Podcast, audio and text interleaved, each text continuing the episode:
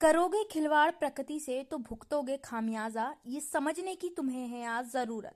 अगर करोगे प्रकृति से खिलवाड़ तो भुगतोगे खामियाजा, ये समझने की है ज़रूरत। चलने का मतलब है चलते जाना, लेकिन उसके लिए विनाश ना करना, ये समझने की है आज ज़रूरत। नमस्कार, मेरा नाम पूजा सेन है। आज मैं आप सब किससे बात करने वाली हूँ? जलवायु परिवर्तन की।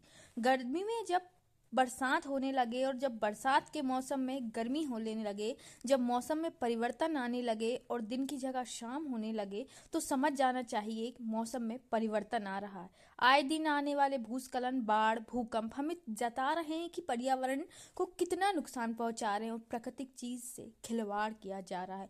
जब जब प्रकृति से खिलवाड़ किया जाता है, तब तक उसका खामियाजा मनुष्य भुगतता है, लेकिन वो समझ नहीं पाता है। जिस तरह किसी बनी बनाई चीज़ को तोड़ने में अक्सर उसकी खूबसूरती खत्म हो जाती है। ठीक उसी तरह जब इंसान प्रकृति की बनी बनाई चीज़ के साथ खिलवाड़ करता है तो वो ना सिर्फ़ नुकसान खुद को पहुंचाती है, बल्कि लोग भी उससे प्रभावित होते हैं। इसलिए खुद को समझना ज़रूरी है, विनाश ना हो, इसलिए प्रकृति को बचाना ज़रूरी है।